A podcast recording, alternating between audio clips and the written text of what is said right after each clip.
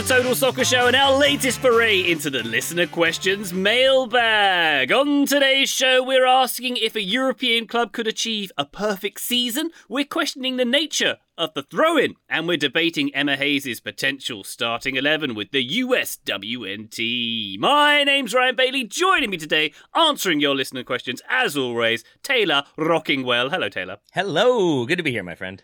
Very good to have you here indeed. Taylor's expecting a delivery, everybody. Wants everybody to know that. So if you hear a doorbell or a dog barking, that's what it is. Yes, exactly. And you will because the dogs are, are home and ready to go. It's their favorite thing to do is to bark at a person who is innocuously here. Wonderful stuff. Uh, let's uh, let's leave in any doorbells or anything, Taylor, so the listener thinks it's their doorbell and it confuses them as well. Maybe let's say "Hey Siri" a few times as well, just to set things off. I do continue. I do continue to have a file, a folder on my computer of just times the show is interrupted by dog barking, either my own dogs or guest dogs. It, it, it's a good one that I will never ever listen to, but somehow still feel the need to keep. Who let them out? We'll never know. Joe Lowery also joining us. Hi, Joe.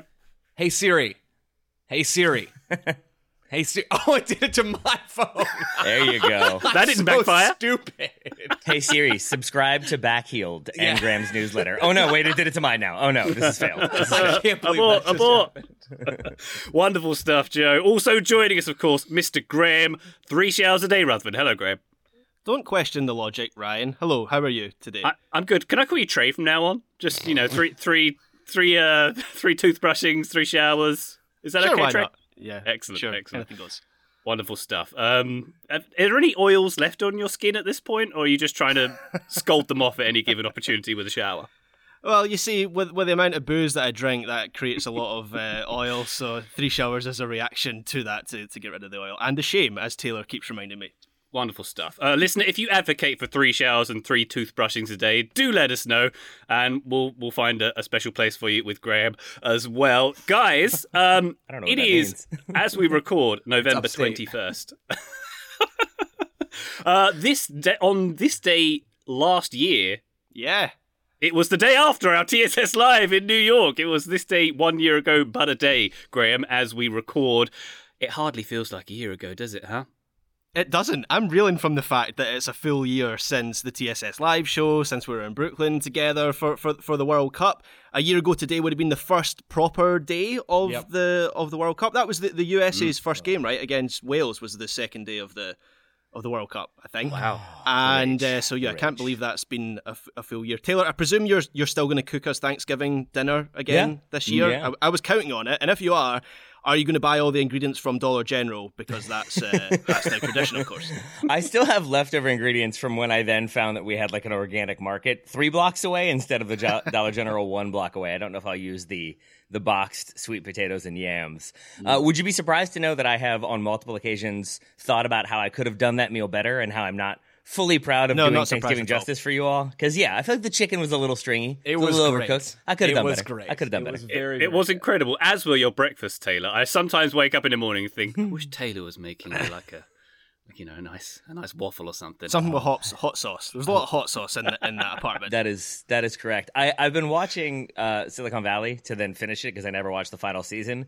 And there's a scene when the guys show up or like in, in the morning for work, having left the night before to sleep, uh, and and Jared uh, like stands up and is clearly not slept the entire time and has like crazy eyes and says, "Where have you guys been?" And they quietly respond, "Sleeping." And he said, "What? All night?" And that to me is is us in a nutshell. Watch trying to watch seven games a day uh, in Brooklyn. There we go. Fun times were had by all indeed. Listen, if you'd like to catch up with it, it's actually on YouTube, the entire show. Um, if you really enjoy very badly record audio, recorded audio, you can um, uh, watch that one all the way through. Uh, Patreon.com slash Total Soccer Show for better recorded audio. One year of bonus the content. Patreon as well. Oh 150 bonus episodes. uh, Bonus episodes, I think, are on the Patreon now. 100 videos. Yeah, there's a lot of stuff on there now. Subscribe. A treasure trove. Thank you very much, Graham Ruthven. Bonus uh, podcast, bonus videos, access to the Discord, which is like a private Twitter for cool people. Patreon.com slash Total Soccer Show. They let us in there as well somehow. Doesn't quite fit the, mil- the bill, but there we are. Uh, we've got plenty of listener questions and another website for you, totalsoccershow.com slash questions if you would like to submit. Thank you very much to everyone who does. Not least, Mr. Samuel Parsons, who's been in touch and asked, as a kid, who aspires to one day be a professional soccer manager.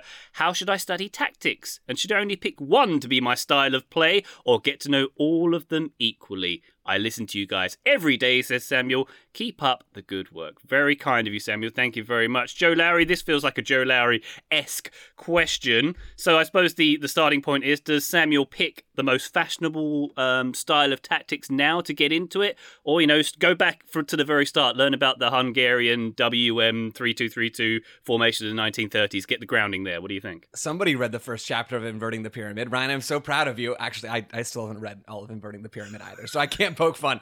Hey, Sam, first of all, I'm glad you're listening. This is super cool. You should do this. This is awesome. I hope it works out for you, and I hope you make lots of progress and enjoy it along the way.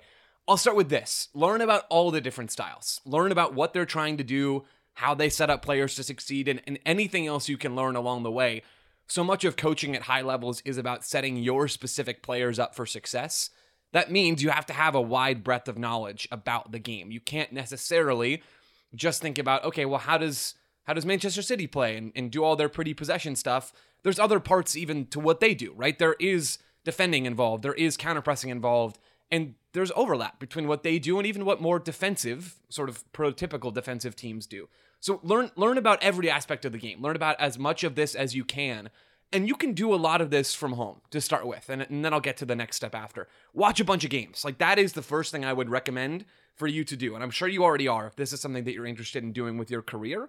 I'm guessing you're already watching a lot of soccer, but watch a lot of games and don't watch the ball for a while. Instead, watch the structures of both teams, watch how they interchange, watch how they move, and get a sense for a few of the things that each team is trying to accomplish on the field. Take some notes. This is going to help reinforce in your mind what you're seeing. I think we all do this on the show. We all do it in a slightly different way and for a different purpose than becoming a, a you know the next pep. But I think this will give you a lot of resources to work from, to call back from. You'll take some notes. That always helps, you know, lock things in. And then one other point of recommendation as far as things you can do from home that'll help you get a, a nice wide knowledge about the game, at least in a sort of uh, behind the scenes kind of sense, is along with watching games, there are really good videos of coaches running training sessions on YouTube. And I think this is sort of making the jump from an educated soccer watcher, which I would say we all are, to actually being able to communicate the ideas that you want your team to have while being out there on the training field. That's difficult. That's a difficult jump to make. And knowing how to conduct a training session is a huge part of that. There's really good series. I found this and I watched a bunch of these a, a few years back. There was a great series from maybe 10 years ago on Kwik Goals YouTube channels. That's K W I K. There's one with Robin Fraser. It's an hour long instructional session from Robin Fraser, uh, RIP his time at the Rapids, on, on, on uh, sort of dictating the game without the ball. There's one about increasing speed of play. There's one about attacking and defensive transitions. Go out there and, and watch these sessions so you can get a feel for how coaches run their sessions because that's how players are getting these ideas. That's how they're going out and executing on the field. And then the last thing, if you're old enough, in terms of uh, things that I would recommend for you to do to go out and, and do this, in addition to sort of studying tactics, you know, in, in front of your TV or whatever it is, you can take coaching licenses. If you're under 18, you can take the online ones. And, and when you turn 18, or maybe you already are, you can go and, and start on your D license and move through that whole process. So those are some things that I'd recommend, but definitely don't just sort of only watch possession teams that like to do stuff with the ball. Try to get as wide of a knowledge base as you can and then learn how to apply that knowledge and transmit it to the players. Yep, I have a lot of overlap with what Joe said. Uh, two things I would add on though. Number one, I would say make sure you're also playing if you can. Um, I, I do think that's a huge part of coaching is being in the game state where you understand what's happening and also what the environment is like, what the stress can be like, so that you then, when you're coaching, know how to kind of interact with the players, how to relay information, how to relate to them in a stressful situation. I think sometimes if you haven't played, not even playing at a high level, but just playing in general, I think it just becomes a little bit about X's and O's and do this and then this and then this will happen. And and you do have to have a little bit of that in-game knowledge, I think, or maybe more than a little bit to just understand how things actually play out and how they can play out and what some of the reactions might be uh, when your fullback punts the ball into the stands for no reason. I don't know if that's going to help you, but at the very least, giving getting some like on-field experience is good.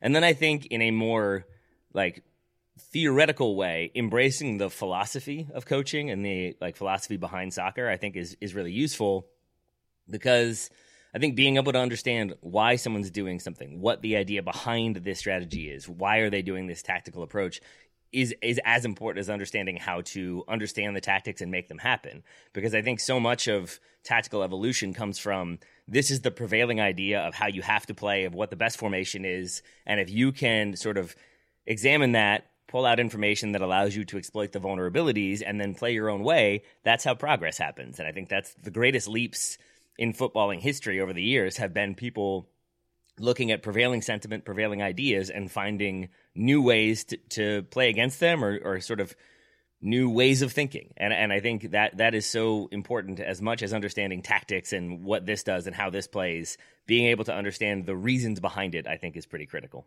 Yeah. So Samuel, um, take all that advice on board, and one day maybe you'll make the decision to play Kai Havertz left back. Uh, you never know. um, Joe, can I come back to you and ask about um, when you said like watching the game when you're sitting watching the game? Try and don't watch the ball. Right. Can I ask about you personally? You, do you ever switch off from that? Do you ever sort of sink into the Mm. sofa and you just kind of enjoy the game, just watch the ball, and just sort of you know take it at a very top line level? Are you're always looking for the lines? You're always looking for off the ball movement and such. Yeah, I, I will turn it off. It's difficult to do that, and it's difficult sort of for me now to just sort of enjoy a game more casually, but I, I can still do that. And even for some shows, right? So for some weekend review stuff where if I know, you know, we're not going to end up spending 45 minutes talking about a single game because there's just not enough time. Like we don't have the ability to do that for every game that deserves it. There are times where I'll say, okay, I'm just going to enjoy this one for fun. Or maybe a Champions League game's a better example because we'll go into a couple in depth that I'll know what those games are likely going to be and then we can ease off on a few of the others and have a little bit more and fun is not the right word because I do enjoy kind of digging into the weeds, but I guess you know people kind of get what I mean. Have a bit more fun with it. So yeah, I guess it, it kind of alternates depending on the setting. Okay. Graham, any insight here? Uh, any mention of football manager or anything Yeah. like that? Football manager is is in my uh, my notes. I don't have any.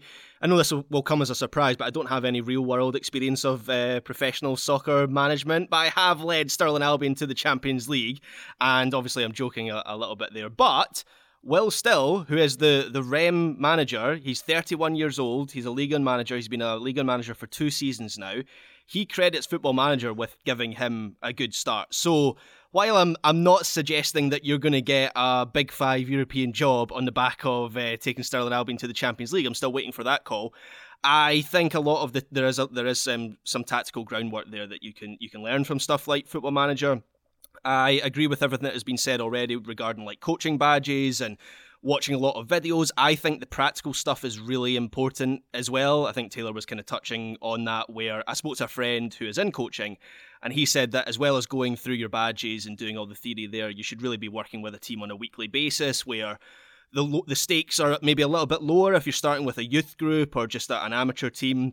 You can kind of work out some stuff on your own but you want to be you want that repetition of of of you know learning things from your coaching badges or whatever and then putting them into real world practice. And also that's where you'll you'll start to learn people skills because management isn't purely about tactics and positioning players on the pitch that's an important part of it but the best managers are are people who know how to manage people and so I don't think you can really learn how to do that on Football Manager or, or mm. on videos. You will at some point need repetition in a real world scenario. That's very true, Graham. Very good point there. Graham Ruthven, who told us before recording he hasn't left the house in three days, telling us about people skills is uh, vital there. Thank you very much indeed. Samuel, that's a great question. Thank you very much. We hope that helped. Let's take a quick break. When we come back, we're going to talk about Emma Hayes' upcoming USWNT team. Back shortly. This episode is brought to you by Michelob Ultra, the official beer sponsor of the NBA. Want to get closer to the game than ever before? Michelob Ultra Courtside is giving fans the chance to win exclusive NBA prizes and experiences like official gear, courtside seats to an NBA game, and more. Head over to michelobultra.com slash courtside to learn more. Hey folks, this is Taylor from the Total Soccer Show, reminding you that we are inching ever closer to the start of the summer transfer window, which means there are teams that will buy and sell their players early, there are teams that will leave that business very late, and there are teams that will operate in between. But no matter what, it's going to be a, chaotic situation. There's going to be offers coming through willy nilly. There's going to be transactions to be tracked and processed and make sure that enough money is there. There's going to be probably angry clubs calling to complain. There are many things to deal with. And unfortunately for those clubs, there is no sort of business tool that makes things easier, makes transactions simpler, gets the business done efficiently and effectively. But for the small businesses around the globe, there is such a service Shopify. Shopify is the global commerce platform that helps you sell at every stage of your business, from the launch your online shop stage to the first real life store stage, all the way to the did we just hit a million orders stage. Shopify is there to help you grow. Whether you're auctioning autographed apparel or selling sleek kits, Shopify helps you sell everywhere. From their all in one e commerce platform to their in person POS system, wherever and whatever you're selling, Shopify's got you covered. Shopify helps turn browsers into buyers with the internet's best converting checkout, up to 36% better compared to other leading commerce platforms. And you can sell more with less effort thanks to Shopify Magic, your AI powered all star. And I really appreciate that about Shopify. No matter how big you are, no matter how fast you want to grow, Shopify gives you everything you need to take control and take your business to the next level. Shopify powers 10% of all e commerce in the United States, and Shopify's the global force behind Allbirds, Rothy's, Brooklinen, and millions of other entrepreneurs of every size across 175 countries. That's as many countries as will be selling players in the transfer window this summer. Plus, Shopify's extensive help resources are there to support your success every step of the way because businesses that grow, grow with Shopify. Sign up for a $1 per month trial period at shopify.com slash TSS, all lowercase. Go to shopify.com slash TSS now to grow your business no matter what stage you're in. Shopify.com slash TSS.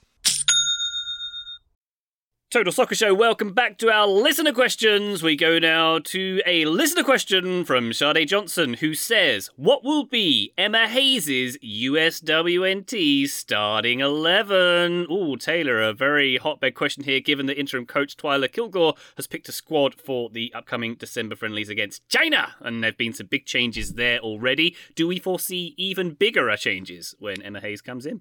First of all, Sade, uh, I love Smooth Operator. Thank you for your question. Uh, as to the question itself, I have a hard time with it, and I and I have a feeling Joe will have more concrete thoughts than I, because uh, I am still confused about who is actually calling in these players while Emma Hayes continues to manage Chelsea. Uh, Joe was on that press conference uh, when they yeah. kind of talked out this roster, and it sounds, Joe, correct me if I'm wrong, like it's basically if Emma Hayes wants somebody on the team, they will be on the team. Is that more or less it? Yeah, the, I think the, the, term collaboration was used mm-hmm. several times. There's still a lot of mystery. There, there's frankly a lot of mystery in, in a lot of the transition between now and the end of the WL season, which is when Hayes will take over full time as the USWNT manager. Uh, we don't really know exactly how much input she's having. We don't really know exactly how much work she's doing behind the scenes. And we don't really know when she's going to show up to some of these camps, even as an observer. But yes, Taylor, it does seem to me like Hayes has, and, and Twyla Kilgore made sure to communicate this like she is in some way a participant in building these squads. Mm-hmm. And so I think I take that into account when I look at this roster, which would be her first since the announcement was made.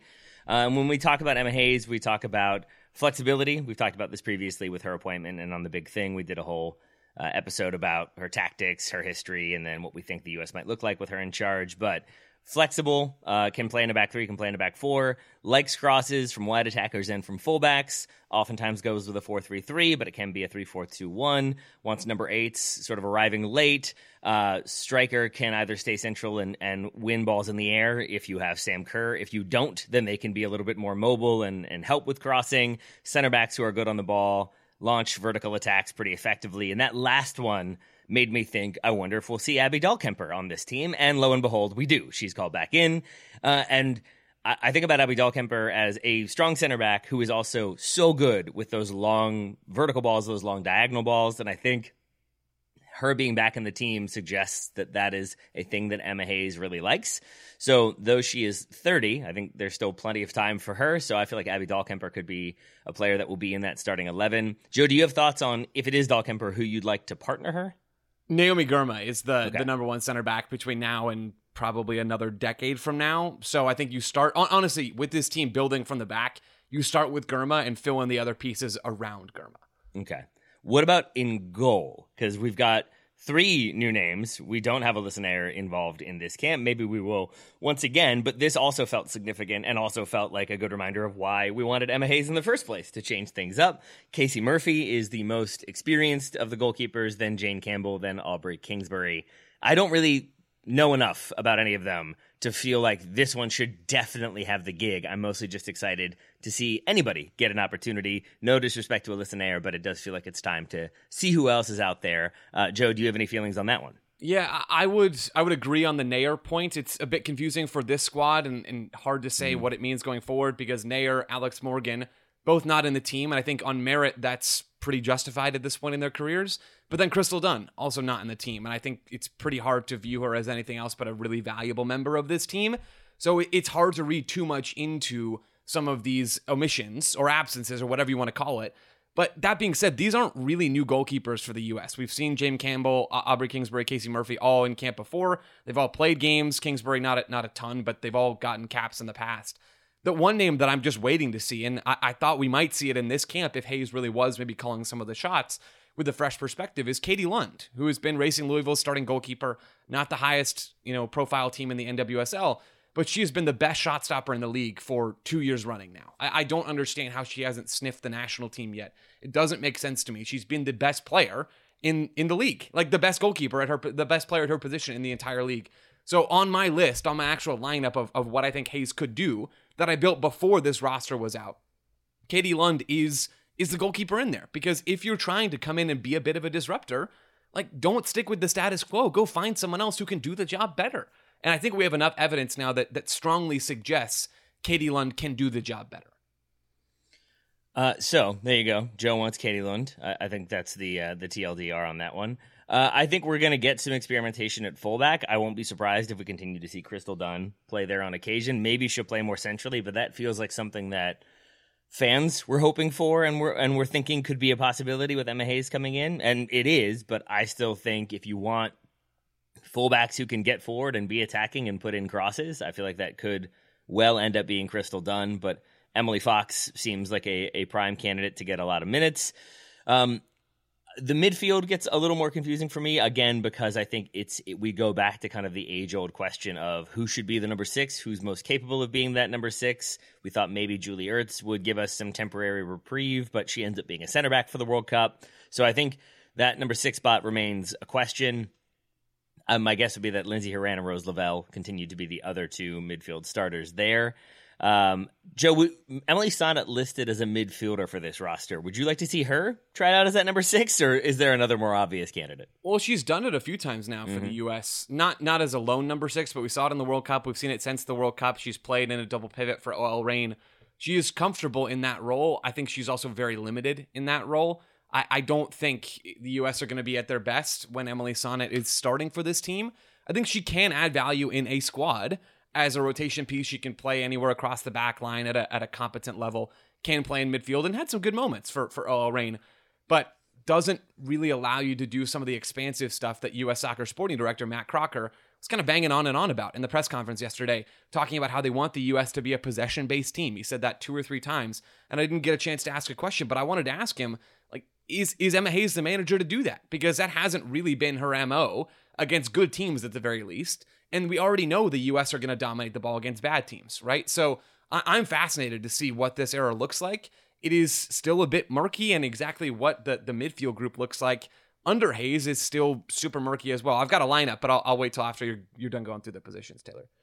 Um, I mean, you're I, I, I seem to be deferring to you for your lineup mostly just because I feel like I don't fully know what Emma Hayes is going to want to do with this team. Like Jenna Nighswonger is another one. She's listed as a midfielder, but can be I think a forward fullback. can also be a fullback. Yeah. And I remember in the uh, NWSL final, her service was a thing that stood out to me from the left back spot. How good she was playing balls down the line, but then making overlaps, making underlaps, uh, playing smart passes through the middle.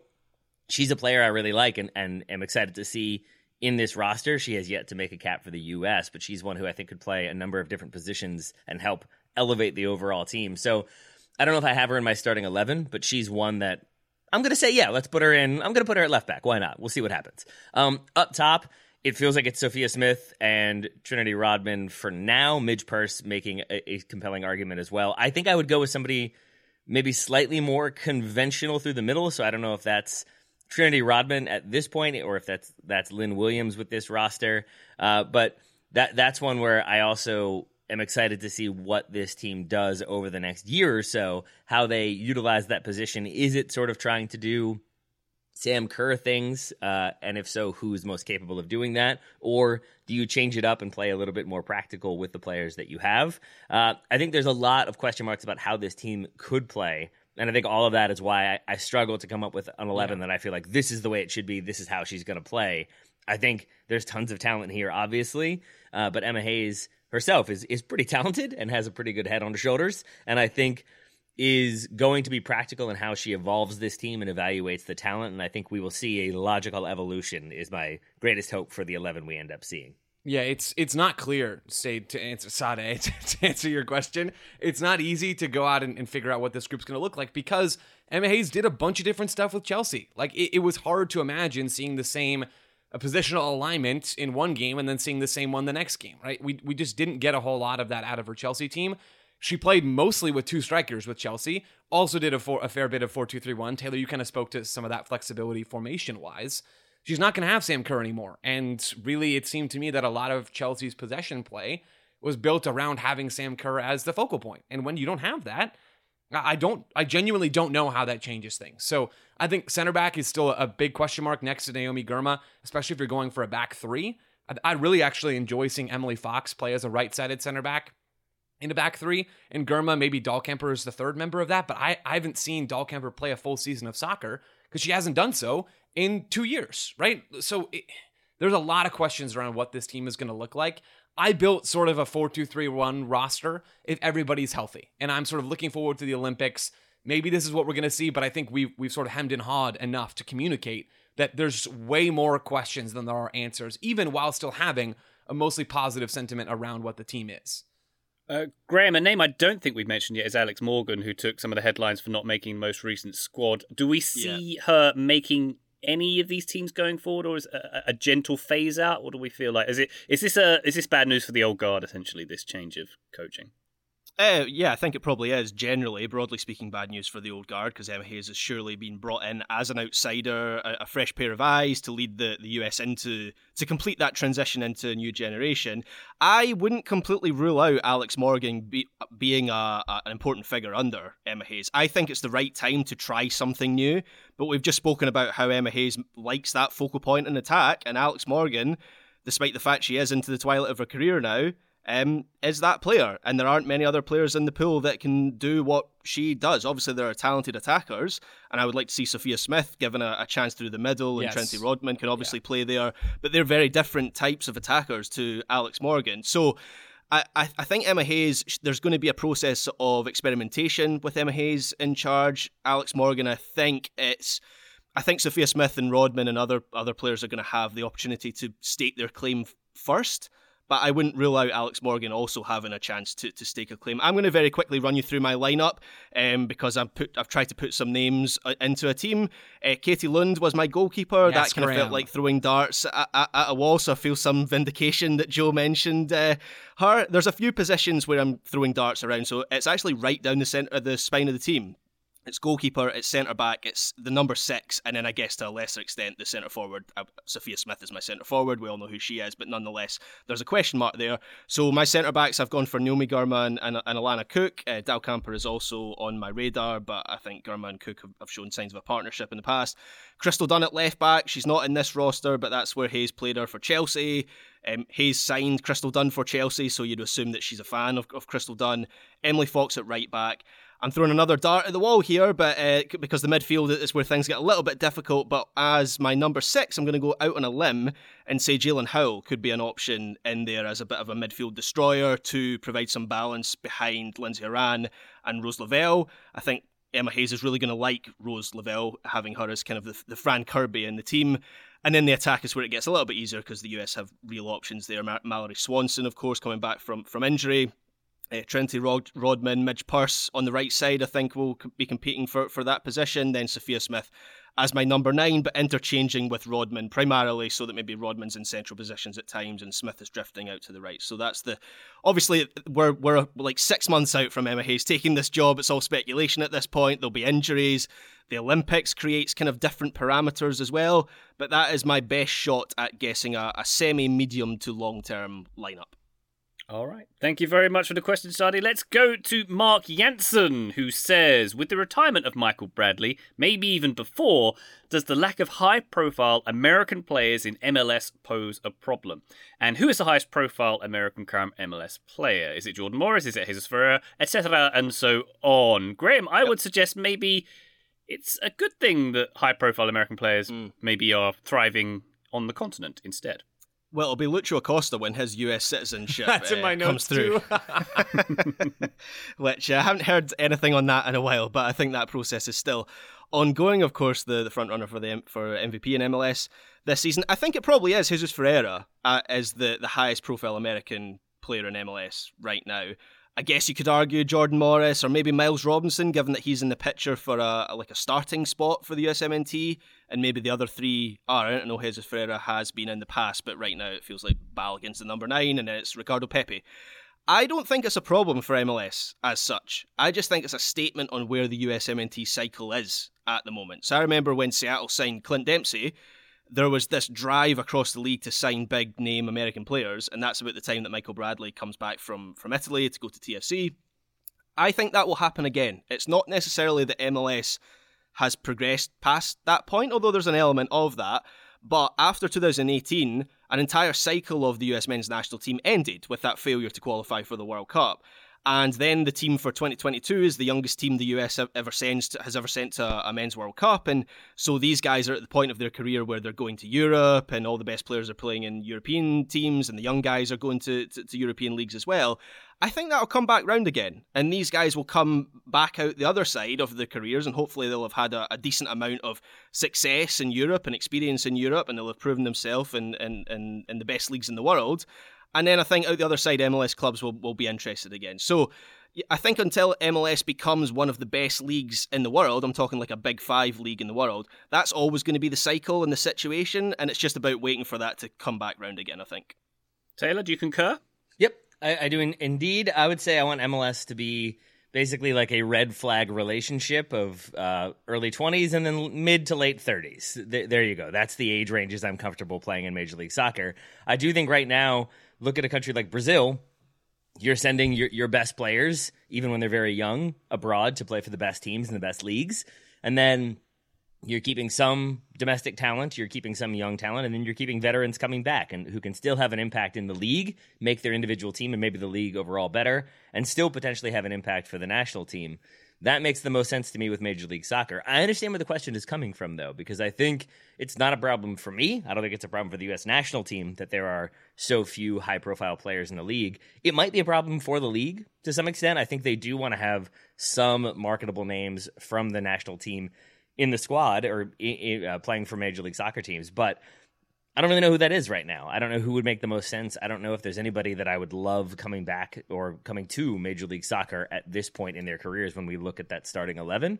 So for me, I, I think I'm, I'm pretty comfortable with how things are, but I am interested as there's more money, as there's more development, as there's more young players coming through. Eventually, I think you will have more young players playing better soccer at a higher level in Major League Soccer before they make that move. At least that's my hope. Uh, but for now, I don't think it's that big of an issue. And I think to the second part of the question, it's probably Jesus Ferreira. Jordan Morris is probably like the, the name that most casual U.S. fans would know. Uh, but I'm not sure if that makes him the highest profile at present. But yeah, Jordan Morris, Jesus Ferreira. I would say Brandon Vazquez maybe on that list for me right now, but it's not a long list for sure.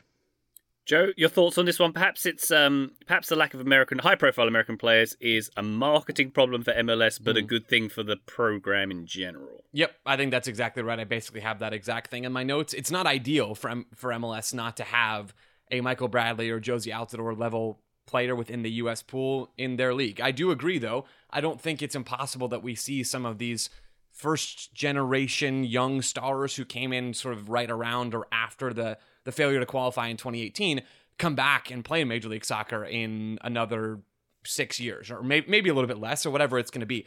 Pulisic and, and Weston McKennie right now is 25, right? Some of these players are are going to get through the primes of their careers and they'll come back and maybe they do something similar to what previous players have done before them. MLS does miss out on a marketing opportunity by not having some of these guys in the league. The US, from a, an, an MNT perspective, are certainly better off for having them at, at higher levels. But really, if you're Major League Soccer, when you started leaning into being more of a selling league for some of these young players, you knew what you were doing, right? And this was always going to be a trade off that you were making by leaning into trying to more organically find and develop and move on talent to then become a more appealing destination for the next level of talent who want to go and play at the highest levels and slowly and slowly snowballing into something bigger. That's the choice you made when you decide to move Miguel Almiron to Newcastle, when you decide to move Alphonso Davies. That's the decision. And I think it was the right one for Major League Soccer. And I'm not really sure it's the easiest thing to do both to have the veteran, you know, star US players in your league because they don't really want to play there and to go out and do what MLS has done at the same time. So overall, I think MLS made this choice and it was probably the right choice for them. I'm just looking through the, the, the USMNT roster here to try and predict who might be who might when that cycle comes back around who might um, come back to MLS or move to MLS. One player that we maybe have overlooked, um, I think Walker Zimmerman might be in the discussion of high profile um, USMNT mm. players started at the World Cup not so long ago. Of course, big important player for, for Nashville, but maybe like uh, this is it's slim pickings to try and predict who's who like Zach Steffen maybe coming back to, to, to, to Columbus or to, yeah, to, MLS. But but I do I think it's possible, Graham. I think that's totally valid. But I, that doesn't answer the question, right? Like that's that's not at the level of player that I think sure. Mark is, is asking about. And so to your point, it's really hard to predict. Like I think it's possible that Pulisic and McKennie and Adams at some point when their career is is starting to fade do end up in Major League Soccer and they're still very productive players in the league but it, there's not really a personality type that you look at and say, okay, this is the guy to come in and, and kind of come back to Major League Soccer. Wonderful stuff. Thank you very much indeed for the question, Mark. We're going to take a quick break. When we come back, we're talking PSV Eindhoven. We're talking about language barriers. And of course, lifting your leg up when you do a throw in. Back shortly. This episode is brought to you by LinkedIn Jobs, who would like to remind you when you're hiring for your small business, you want to find quality professionals that are right for the role. You don't want to end up with Ryan Graham and Joe. Just kidding. Just kidding. Very much just kidding. Because I was very fortunate to have the three of them all join the show. And I had existing relationships with all three of them that allowed me to know that they could handle the the the uh, the amount of work that would be required, that they could be diligent in their tasks and be very effective on mic. And all three of them are. But again, that's because you have the existing relationship. If you don't feel like you have that with potential hires, then LinkedIn is going to make it very, very easy, and they're going to make it feel like you're connected to that person. They have a vast network of more than a billion professionals, which makes it the best place to hire because it gives you access to professionals you can't find anywhere else. But when you are setting the requirements and making it very specific as to what you're looking for, you can very quickly narrow it down to find the right candidate for that position. Hiring is easy when you have that many candidates. So easy, in fact, that 86% of small businesses get a qualified candidate within 24 hours. And LinkedIn is constantly finding ways to make the process easier. They even just launched a feature that helps you write job descriptions, making the process even easier and quicker. 2.5 million small businesses use LinkedIn for hiring, and you can too. Post your job for free at linkedin.com slash TSS. That's linkedin.com slash TSS to post your job for free. Terms and conditions do apply. Thank you very much to LinkedIn for sponsoring today's episode. Total Soccer Show, welcome back to our listener questions. Ben Sundstrom has been in touch. Hello, Ben. Ben asks Could PSV Eindhoven become the first club in a European league to win every single game and have a perfect season? Uh, Joe, they've had 12 wins from 12, 40 scored, and 5 conceded. Could they win every single game and have a perfect season? No. Should we move on? Yeah, we that is the correct answer. It's an incredible start to the year for PSV. It really is in the league. They're not perfect in in international competition, but They've had a very strong season. So to, to look back at some teams that have done this before, Barcelona and Juventus as women's teams have done this. They've, they've had perfect seasons, winning every league game along the way. Apparently, some men's clubs in Europe have done this in the past too, uh, but not in 80 years or so, according to my research. So PSV would certainly be the first to do it in the modern era in Europe, other teams in other places, etc., etc. But PSV would be the first. They're not going to do this though. I guess it's technically possible, but it is oh so unlikely. I looked into some of the betting odds coming up. they only have a 53.5% chance to beat third place Twente on the road in their next game. Like if you only have a 53.5% chance to win the next game, forgetting even about all the other league games after that, you're not likely to make this happen. Feyenoord are very good in the Eredivisie. Twente are very good. Uh, AZ are, are good. And they play one of those teams or, or, uh, or yeah, one of those three teams, Feyenoord, Twente, or, or AZ in each of their next four league games. So I'm guessing this is probably going to be done at some point in the next four games. But PSV, I'm pulling for you. I want this to happen. You know, do do the thing, guys. You can do this. I mean, Graham, it's even difficult to do an invincible season like Arsenal did Yeah. back in was it 2003? I want to say 2002, 2003, around then. But uh, About that time, yeah. yeah, so d- going a season without a loss is hard enough, but winning every game feels, as Joe says, the odds are stacked extraordinarily strongly against a Yeah. team. I, I just think even when you have an utterly dominant team in a league over a, a 36 game season, and that's one thing to note. Joe mentioned teams that have done this before, like 80 years ago. This is at a time when league seasons are something like 16 games long, and they're they're nowhere near as long as they are now. You certainly don't have European um, commitments and cup commitments, and there aren't as many fixtures and, and, and so on. So I just think even where you have an utterly dominant team in a league, in a 36 game season, there's going to be a chaos match or a bad refereeing decision or a deflection or, or something like that. And in Scotland, we have we've come closer to a team achieving a perfect season than maybe any other league in the world because in recent seasons we've had Celtic who have been so utterly dominant over Rangers. And even when they have been just strolling to titles, um, there's always they've had invincible seasons. They had an invincible season under Brendan Rodgers, but there's still a draw in an old firm game or a draw away to Livingston where there's a bad bad bad refereeing decision or something like that. So I I just don't think I'll ever see a perfect season in, in a big European league. There will always be a chaos factor. Oh, don't say that, Graham. You'll see it one day, bud. We believe in you. Um, Thanks, Taylor, thanks, Ryan. do we think a, a perfect season is more likely, or a season of uh, a team having uh, a game abandoned every week in the Eredivisie is more likely? You know what? They're gonna do it. In your face, guys. Ooh. Have some belief. Seven points clear of second place. Like a Forty-five little goals you believed that as well. Five against. Yeah, I don't. I don't. I don't really believe it, but I want to believe. I want to believe because it would be a fascinating story. I think they've got uh, Feyenoord coming up on December second away. That will be a pretty big hurdle because Feyenoord currently second. Uh, I think FC Twente are only 20, two points behind them. Excuse me, but it really has just been PSV running away with it. So that will be an interesting hurdle for them to get past. But to Graham's point, I think over the course of a lengthy season, I feel like it's going to be a random team gets a draw at some point, especially if PSV gets out of the Champions League group, or even if they go into the Europa League and then make a run. I feel like at a certain point, you've sort of got the title locked up. You're going to rotate, you're going to rest players if you want to stay alive in either domestic cup competitions or in whatever European competition you might be involved in. And I could see them maybe just taking their eye off the prize a little bit. But with that said, the 45 goals for and five against is a number that really did sort of raise my eyes a little bit. And especially when you look at, I think their recent win over Ajax was five to two. So two goals for Ajax. Now you've like removed that game, three against for the entire season. And that's, that's not a small feat. So I think it's a really interesting question. And I'm, I think it's going to be fascinating to pay attention to similar to last year when we had the two teams, uh, one in Serie A, one in La Liga, that neither which of which had won.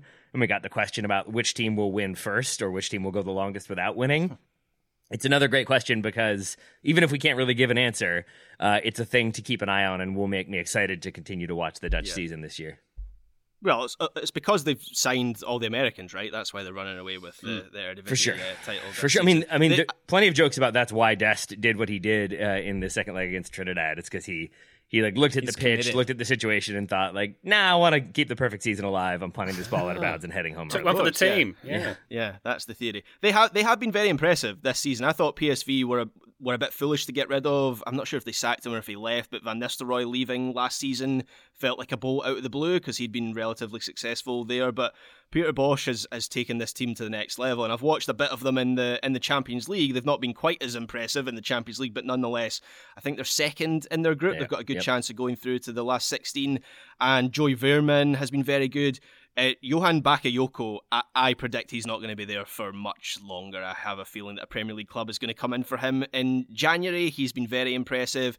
Chucky Lozano, who I know there's been some MLS rumours about him this Yep. week, but he seems to be doing well at PSV and back in the Eredivisie. Uh, and they have they have Luuk de Jong, who is a Eredivisie flat track bully. They play him for crosses and set pieces, and he is very effective at that. So they, they are they are a, strong team, and of course with, with Pepi and, and Tillman and, and Dest, they've you know they've got a bit of depth as well. So a, a perfect season, I don't think is within reach, but I certainly think at this point they're the front runners for the title. Graham, uh, you say you've been watching some Eredivisie teams in, Europe this season. Maybe if you didn't shower so much, you could watch a match of Eredivisie. Have you thought about that? You could have watched all 12 games if you didn't shower so often. of course, yeah. yeah. I mean, also, I don't think they're on TV in the UK, but the shower thing's the biggest obstacle. Yeah, no excuses. excuses, Graham. Yeah, yeah, yeah it's enough, not, enough. It's not a good look. Ben, thank you for that question. We go now to Clay Wagner. Let's say Clay Wagner because North Americans don't always pronounce the names correctly. That's another thing altogether. Uh, is the language barrier ever a major issue for European clubs? Are translators typically on staff for training and matches? Taylor, ding, ding, ding. Ryan's got some insight that he recently learned on this one. Would you like to hear it? Is it that your German centric pronunciation is troubling? For a German name? uh, Go ahead. So, All right, Derek Rae. I, I happened to be at an event last week mm-hmm. with uh, Christian Pulisic's parents, uh, to whom I was chatting. Uh, Mark Pulisic, daddy of Christian, mentioning how Stefano Pioli has a translator sitting next to him in the dressing room for all games, who translates into English for mm. those who wish to learn his thoughts in English. So there's a direct uh, and I bet bit of insight for you there. He loves having to have that happen, Stefano Pioli. I think mm. coaches get pretty frustrated with that one, uh, is my understanding. I would say this, in my experience and my under- and my like knowledge either as a player but then also from the teams I support – I think it can actually be beneficial to have that language barrier on occasion because I think it simplifies conversations. I, I, think you learn how to kind of have score very shoot or, or, just like pass like faster faster or like oh like I think there there becomes a sort of shorthand vernacular that that you can learn. I had this in Turkey where we would have uh like the pickup game that I played twice a week was just whoever showed up, but it was tons of different nationalities speaking tons of different languages, and a lot of the time it was just very sort of like broken conversation, but you learn how to play off of each other and how, and who does what well. And I think it also limits some of the conflict you're likely to have because I think people are going to be more hesitant to start screaming at each other when they don't understand what's happening. So I think in that way it can be useful. And a strange example of this, when they were all at Manchester United, the the best friends trio. Does anyone remember the best friends trio? No. It's fair enough.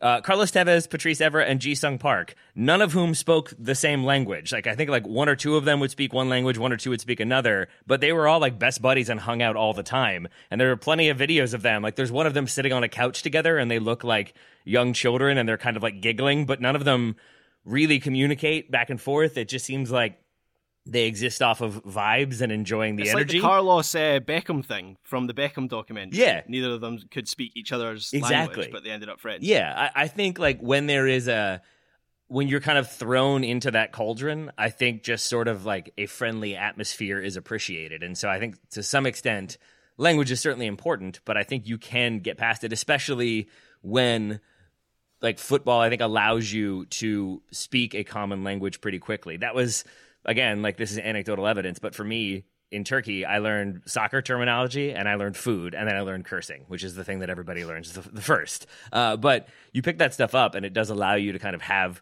conversations and it becomes a little bit intuitive. So I think to some extent, it, it isn't that big of an obstacle. I think oftentimes when you have translators around, in my experience, it's for media. It's so that players can be interviewed and players don't have to make awkward comments in a in a language they don't speak and then they end up saying the wrong thing.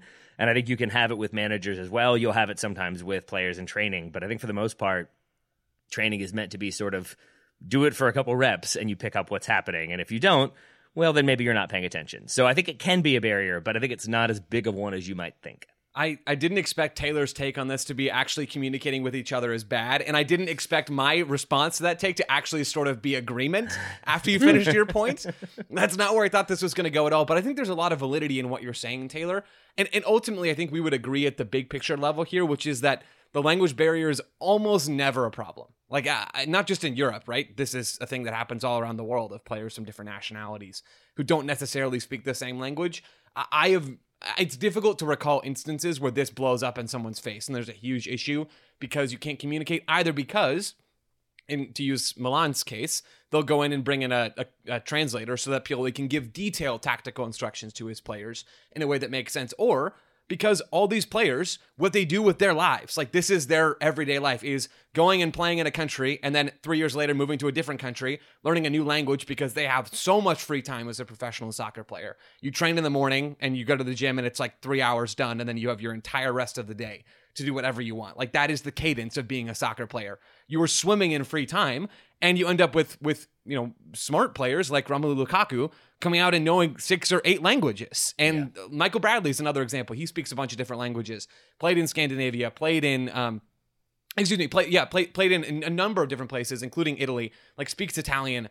These players learn languages, and so if you think about a team, uh, Man City, I, I, we can we can pick Man City as an example. Bernardo Silva is Portuguese. He knows Portuguese, obviously. He knows English as well. Like I've heard him speak English in interviews at a very capable level.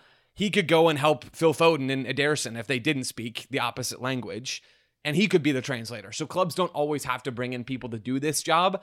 In certain situations, it might make sense, but overall, I don't think it's ever really a problem.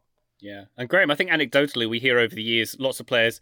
Um, this is going to sound like a joke, but coming to Scotland who, who don't mm. quite understand the way the English is spoken there as well. Like players who played for Sir Alex Ferguson who say they didn't understand anything he said, which is, you know, fair. Yeah, a lot of people coming from the rest of the UK to Scotland and then needing a, a translator in Glasgow. uh, the, the ones, the managers that have needed translators always stick in my mind. So I remember the language barrier thing being mentioned when Unai Emery was at Arsenal because at that time his English wasn't that great. I think a bigger issue was how bad a stylistic fit he was for Arsenal and, and the poor quality of the squad he had at that time. But the language barrier barrier thing made for a, a, a good headline. I also remember there was a story about Alan Pardew imposing an English only rule in the Newcastle dressing room when about half their team was French at that time. Mm. Uh, I remember Pochettino, who of course now is the, the English media darling and speaks excellent English, and, and when he arrives at Southampton, he has a translator with him for for the for the full season. I, I went and researched who that was, a guy called David Salas, who was brought in as a translator. That was his sole job was to translate for Mauricio Pochettino. He came over from Espanyol to Southampton. I think what is more common though is that while there will be a translator, um, so you're saying Ryan, the AC Milan have hired. I presume this person's job is a translator. They don't have like a football role. That's purely their their job Christian Pulisic. Is that your understanding? Well, they would. Yeah, uh, it's both, right? I guess. I don't know. Well, that well, that's the point I'm trying to make, right? So, for for example, Marcelo Bielsa famously had a translator his, his entire time at Leeds United, but his translator, uh, a person called Andres uh, Clavijo, yeah. he was a he was an, an analyst. So yeah. he was already on the staff. So I think a lot of big European clubs, there will be someone on the staff, whether it's an, even another player, you know, who, who can come and translate for, for a manager or a, or a new signing. Maybe there's a staff member, an, an analyst, someone who even maybe works in the office of the club. I think most European clubs now are multinational enough and cosmopolitan yeah. enough that that is the solution, and very rarely will you have a translator being brought in solely to be a translator. And I do think. Uh, maybe not a lot of the time, but at least some of the time when you have managers with translators, Bielsa would be a good example of this. I'm not sure he necessarily has to have a translator. Like I feel like he speaks enough English and probably could get by. I think there's again some level of I don't want to say the wrong thing. I do also think it's a way to not have to do post match interviews and not yeah. really have to kind of uh, be as front and center in front of media or have the high expectations that you might have. I think players have done that before.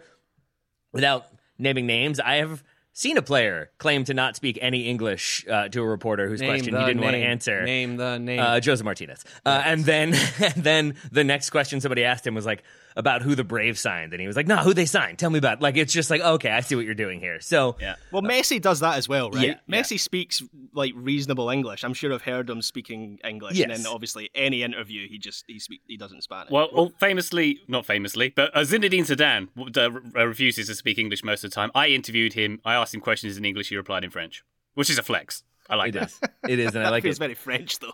I, That's just a French thing to do. The one thing I do still struggle with the idea of having a manager who doesn't speak like the national team's language, like Sven Goran Eriksson managing Mexico, and that that one always struck me as odd. And I guess you're not really reliant on those big motivational talks, but I do think at halftime there is something to having a manager who can clearly, effectively, and concisely convey instructions, I always felt like giving three specific instructions to the team was about the maximum that you can sort of like get through, get across, and have an actual impact. And and I just I wonder about having to like have this, you know, it's the old joke about like you deliver this rousing team talk, and then the translator says the equivalent of like fight and win, and it's like oh that that's it, okay, I guess that's it. Like I can just see it falling apart a little bit, or just not really having the impact, and that would be the one where I do think it could be an issue that language barrier.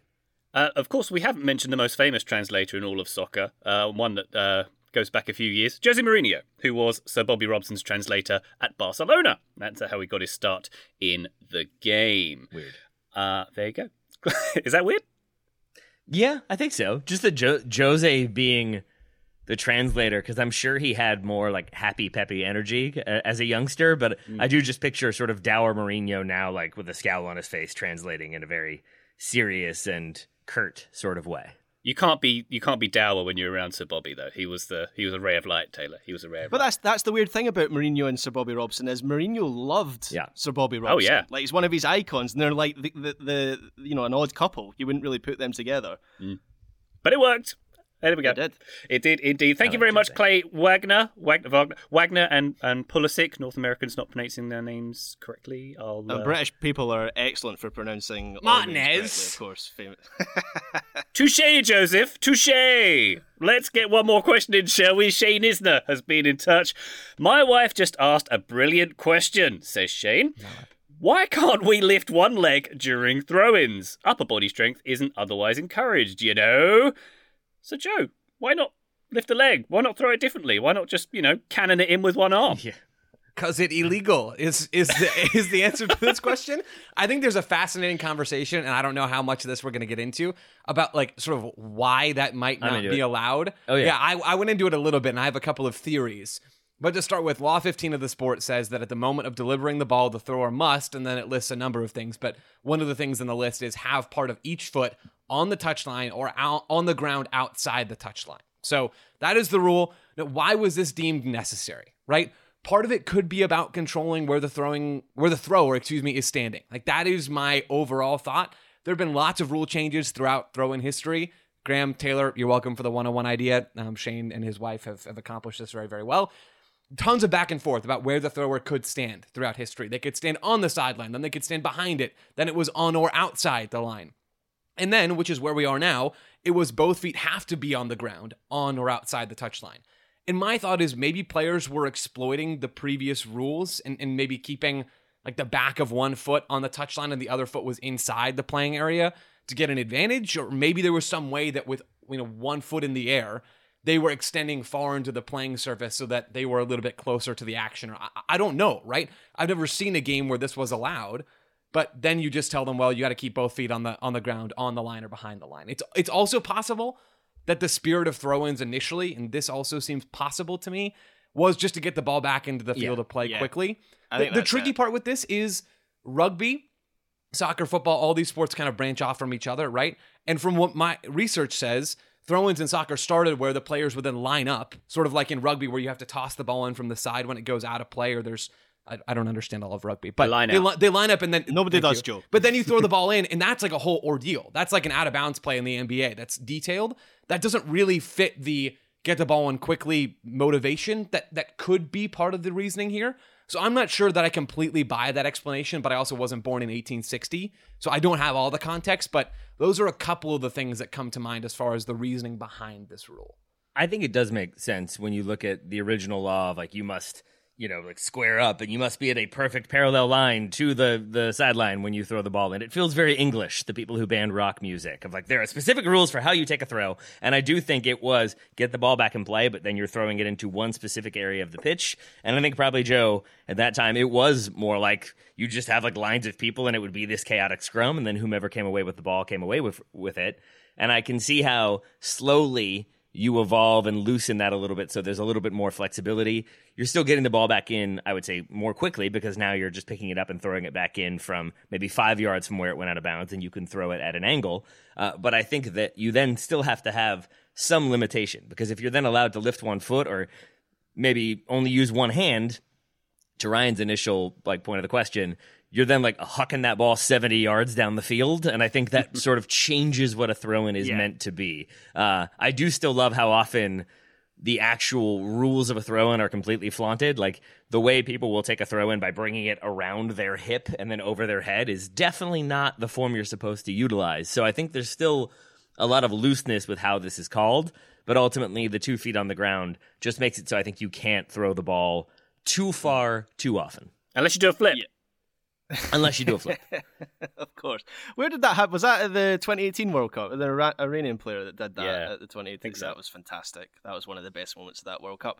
Um, yeah, I think Taylor's. I I think Taylor's right. Whether it was by design or not, I think IFAB now in the 21st century is okay with throw-ins just being a way of getting the ball into the pitch, and you already have players who can Rory delap it straight into the box, but if you allow people to throw on one leg and with one arm, in theory, you could have there would be players who'd be able to reach the box from about like 50, 60 yards away. So I can understand why that would be a little bit farcical when throwing isn't really part of soccer, at least not for uh, for outfield players. I uh, I didn't know the answer to this question, so I went down a lot of rabbit holes on Quora and Reddit and people. Quora's who I'm very sure, reliable, Graham. It's very yeah, of course, site. that's exactly. Um, there was a theory that apparently the way that throw-ins are with two feet on the ground and two arms behind the back is is to like limit injury. It's down to like player safety as well. Um, I don't know how likely you are to be injured from I- throwing with one arm. This was is the Quora. English. This is the English. I'm telling you, Graham. Like I think of middle school dances where like te- like teachers would you know like measure your distance with a ruler to make sure you were standing far enough apart. That just feels like English society until like maybe the 1970s. So I, I feel like that's what it is. Like there is a gentlemanly way to throw the ball in, and it must be done this way according to these rules, and monocles Yeah. must be worn. My, my my teacher at high school used to measure the distance between me and the girl I was dancing with, and then I would take that distance, I would triple it, and go even further away from. Oh, look at Graham showing uh, off. I danced with a girl at school. Well, no, I danced within proximity of a girl. I didn't dance with with a girl. But yeah, I, I think the injury thing might not be true. So it's probably just the fact that IFAB quite likes the lack of impact on the game that throw-ins currently have. We've Well, there stumbled go. upon another one of Graham's wedding vows. I I promise to dance in the vicinity of you. That was a very sweet. Aha, I didn't even Graham. have a first dance. Just eliminated that possibility Oh. entirely. True story. Goodness me. One for another time. Mr. and Mrs. Listener, thank you for that question. The answer being it prevents anarchy, apparently, uh, to have uh, two feet on the ground when you do a throw in. Uh, there we go. Listener questions complete. Thank you very much, everybody, for submitting. Uh, Patreon.com slash Total Soccer Show for all our bonus content as well. Thank you very much indeed, Taylor Rockwell, for doing question answering. My pleasure, my friend. Thank you for selecting the questions. Thank you very much indeed, Graham Ruthven. Thank you, Ryan Bailey. And Joe Lowery. Thanks. Aw, thanks to you, Ryan. Listener, thank you the mostest. We'll be back on the feed very shortly indeed. But for now, bye!